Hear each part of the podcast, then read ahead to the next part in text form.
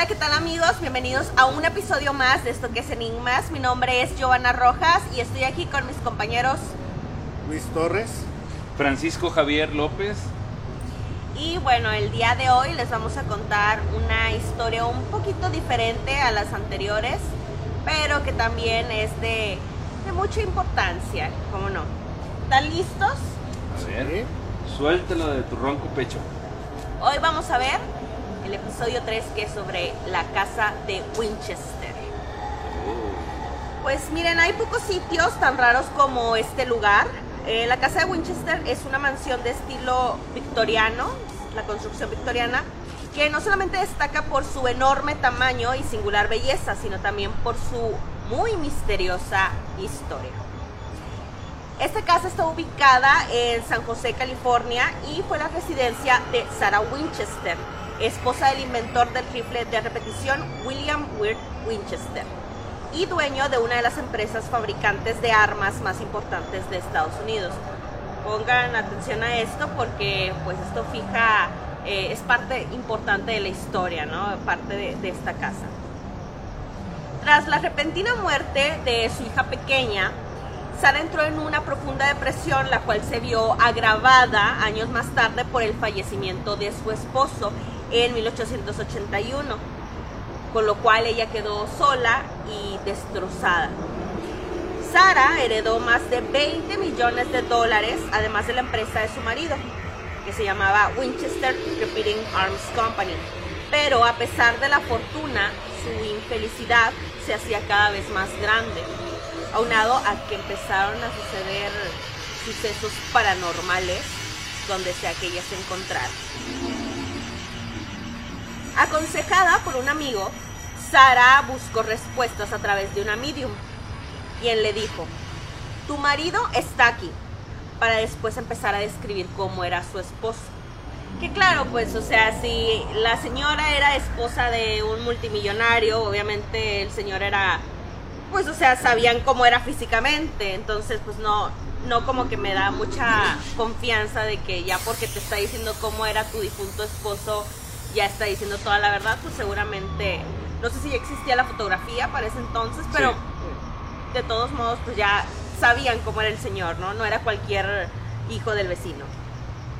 Para esa época era la cámara negra. La cámara negra, sí, como le llamaban. La cajita esta negra que nada más levantaban rápido. Exactamente, o sea, por cuestión de tiempos y se proyectaba sobre un papel. Es la cámara negra, es de esa época. Ahora hablas del señor Winchester. Winchester es el creador del arma de repetición. Sí. Es de la primera arma de cuestión de repetición. Es una carabina de repetición de 16 tiros aproximadamente. O sea, antes nada más tenías que estarle cambiando. Tenías que echarle pólvora, el peso, la munición. Sí, la munición y cargarlo y ya vaya. Echarle la pólvora, ¿no? La pólvora, que no le metían como una vara para poder, sí, como empujarla. Exactamente. Compactar todo para que disparara. Y ahora pues con esa tecnología revolucionó, me imagino, ¿no? Sobre todo en cuestión de guerras y todo eso, pues ya no tenías que estar cargando y perdiendo el tiempo, ¿no? Así es. Ay, ay, ay.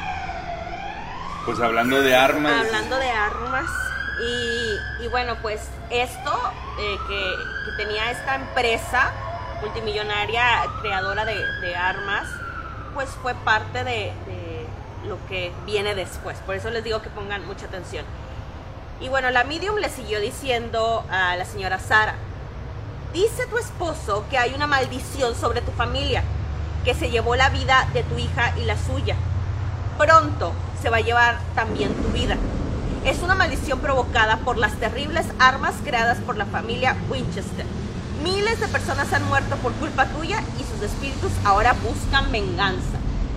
Entonces no sé si la medium estaba diciendo la verdad o simplemente pues le dijo lo que no quería o quería escuchar a la señora, pero si la señora no se sentía culpable por tener todo este dinero, pues empezó a sentir culpable y dijo: oye, es que es cierto, ¿no? Se me muere mi esposo, se muere mi hija, hay algo aquí que está sucediendo. Máximo que la culpa la tienen desde el hecho de haber construido esa arma, ¿no? Sí. Entonces, digo, cada quien sabe en qué situaciones utiliza, digo, tampoco le están obligando a la gente a que asesine. Ellos crearon el arma y ya, yo creo que ahí no son tan culpables. Digo, como quiera alguien más lo iba a inventar, ¿no? O sea, el arma, armas ya existían. Así es, sí. Él solamente creó como que una nueva tecnología para que, sí, pues, puedes matar a más gente de... Pero es que hay un conflicto ahí... Sí, moral. Por ejemplo, los cigarros. Ah, no, pues yo hago cigarros, el que fuma... El que fume depende de él, ¿no? O la coca. Oh. Un refresco de cola. El refresco de cola, pues por no. Si quieren patrocinarnos. Pues no creo que el refresco de cola haga mucho daño, ¿no? ¿O de qué estamos hablando? Ese sería para otro tema más adelante. Ahorita nos concentramos en la familia Winchester. Entonces, ¿tú estás a favor o en contra de los refrescos de cola? Ella... Bueno, todo depende de quién te lo ofrezca, ¿no? Sí. ¿Y qué condiciones? ¿En qué condiciones?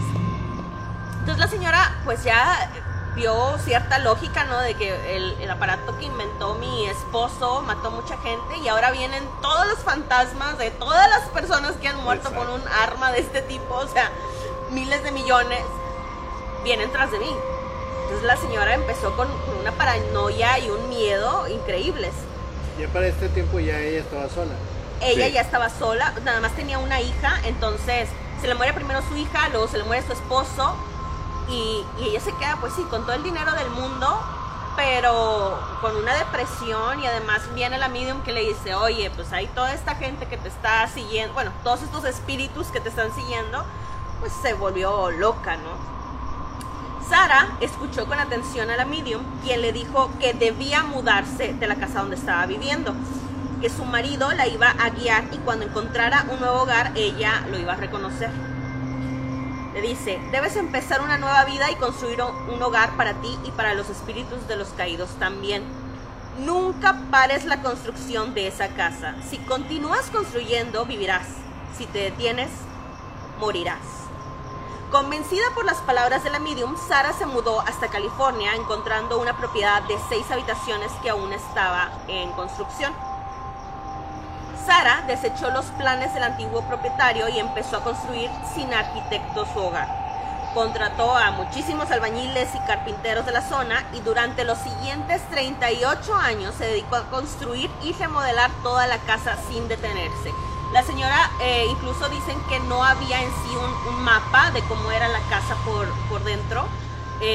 Entonces la señora se levantaba y decía, el día de hoy albañiles van a construirme una escalera por acá, 3 cuartos por acá, y entonces los señores empezaban a construir y a los 3 días o al día siguiente decían, ¿saben qué? Destruyan todo, ahora vamos a poner un pasillo aquí donde estaba la habitación y vamos a poner otra escalera donde había un baño. Entonces empezó a cambiar todo con la idea ella de que los espíritus no iban a poderse instalar en su casa y que no iban a llegar a ella de alguna forma, que se iban a perder, como si los espíritus fueran pues algo físico, ¿no? Digo, en caso de que existieran los espíritus, cosa que no sabemos, pues ella pensaba de que se iban a perder en el laberinto de mansión que tenía. Entonces, pero bueno, es un buen consejo. Y ya ves tantos familiares que se quedan a vivir con los padres, pueden hacer eso para que se pierdan y no se instalen. La suegra se pierde. Sí, o sea, pueden estar, ¿sabes qué? Ya ves que se queda un hijo y luego se queda el otro hijo y... ¿verdad? Que se queden ahí encerrados. Sí, que no se instalen. Ella creyó que su única oportunidad para vivir una vida normal era la de construir esta casa de forma permanente. Y en su pensamiento ella decía que si la casa nunca se terminaba de construir, ningún fantasma podría instalarse en ella. Ahí te hablan. Ahí. Ningún fantasma podía instalarse. La casa contiene muchas características utilizadas para atrapar o confundir a los espíritus. Hay puertas pequeñas que no conducen a ninguna parte, ventanas que miran adentro de la misma casa. Incluso aunque la mansión sea enorme, eso sí, hay solamente 2 espejos en el lugar. La señora, además de esto, tenía cierta fijación, que ahorita vamos a ver con cierto número, los espejos también. Ella no le gustaba poner espejos porque decía que podían atraer a los espíritus a su casa. Por esta razón nada más había 2 espejos en el lugar. Yeah. La mansión tiene una superficie de 24,000 metros cuadrados. Consta de 560 cuartos, incluyendo 40 habitaciones, 467 puertas, 6 cocinas, 52 tragaluces, 2 salones de baile, uno de ellos sin acabar. También incluía 47 hogueras. No sé con qué se refiere con hogueras, eso suena muy de bruja. 17 chimeneas y restos de otras 2, más de 10,000 paneles de cristal, 2 sótanos, 3 elevadores y lámparas de gas que se encendían con un botón. Contaba con solamente una regadera y, como les digo, 2 espejos en toda la casa. O sea, nada más ella se podía bañar. A lo mejor sí, ¿no? Para que los visitantes incómodos, la suegra no se pudiera ahí bañar ni nada, que no hiciera, que no se quedara ahí, ¿no? Para siempre.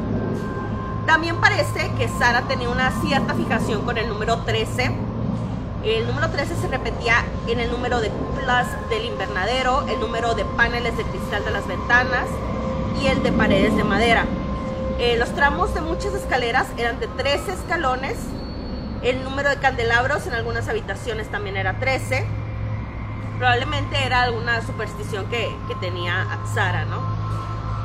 Luego de dirigir la continua construcción de la mansión durante 38 años, Sara murió de una insuficiencia cardíaca mientras que dormía a la edad de 82 años, el 5 de septiembre de 1922.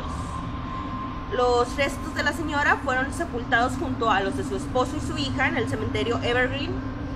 Sara dejó un testamento, atención, dividido en 13 partes, el cual fue firmado 13 veces, y las pertenencias de Winchester Mystery House fueron dejadas en herencia a la sobrina de ella, quien se quedó con algunas de ellas y subastó el resto.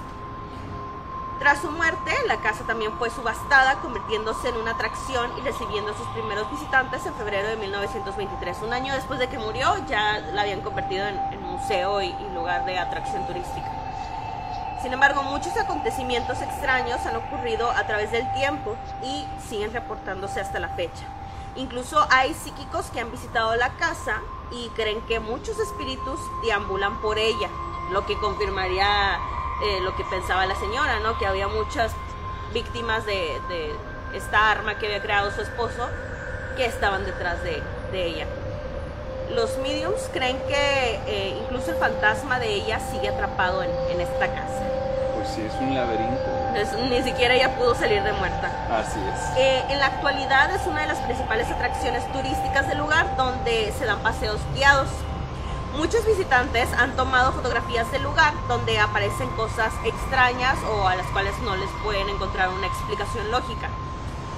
En estos paseos guiados incluso te hacen firmar un consentimiento donde aceptas que no te vas a desviar nunca del recorrido ni te vas a separar de los guías, ya que si te pierdes no te garantizan que te puedan encontrar vivo.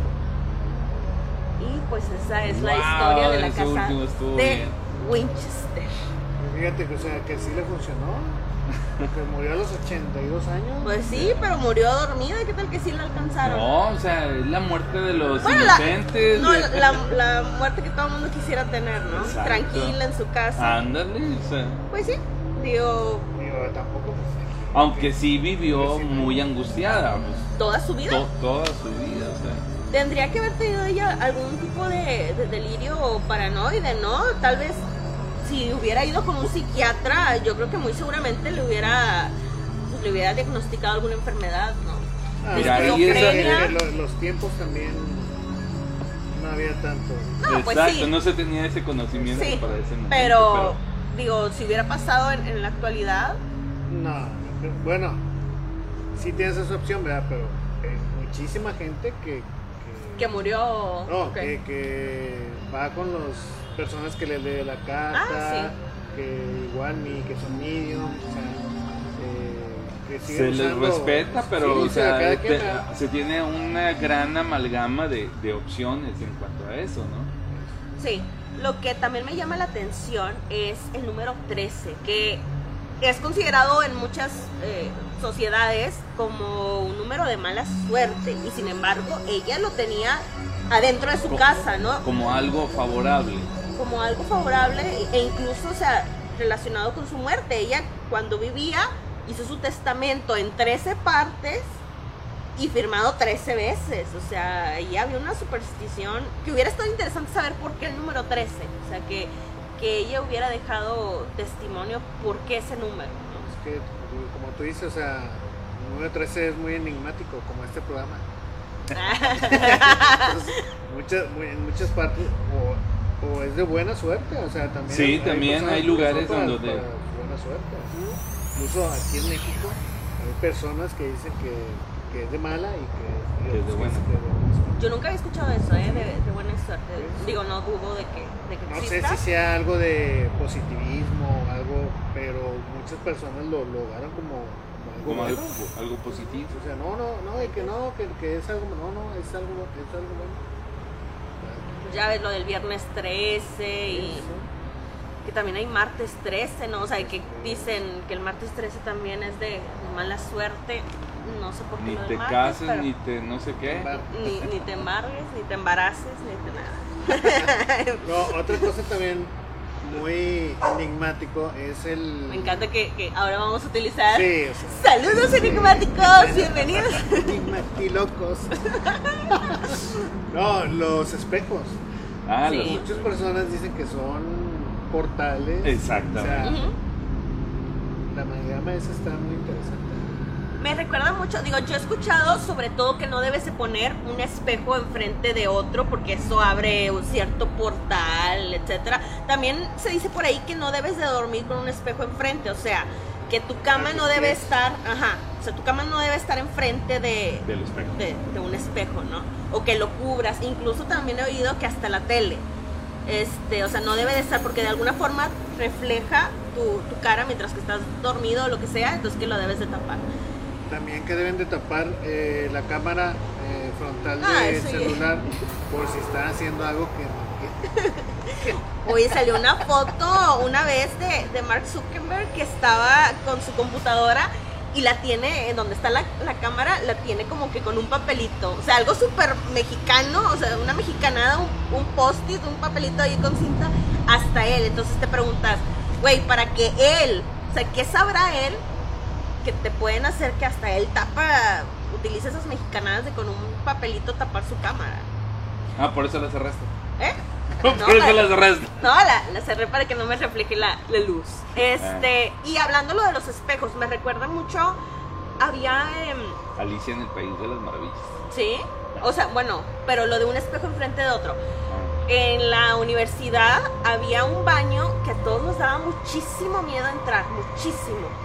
Porque a veces, hace que tú entrabas, estabas haciendo pipí y de repente escuchabas como que alguien salía de uno de los baños de al lado, y cuando ya tú salías no había nadie, o sea, en ningún momento hubo una persona, pero seguían ruidos, y aparte entrabas, inmediatamente se sentía una vibra extraña, y yo, o sea, dije, pues, algo tendrá, o en verdad hay alguna cosa por ahí, o pues algo tiene que te hace sentir ese miedo. Y sí, a la entrada, o sea, entrabas al baño y había un espejo con sus lavabos y había otro espejo con sus lavabos, estaba enfrente uno del otro.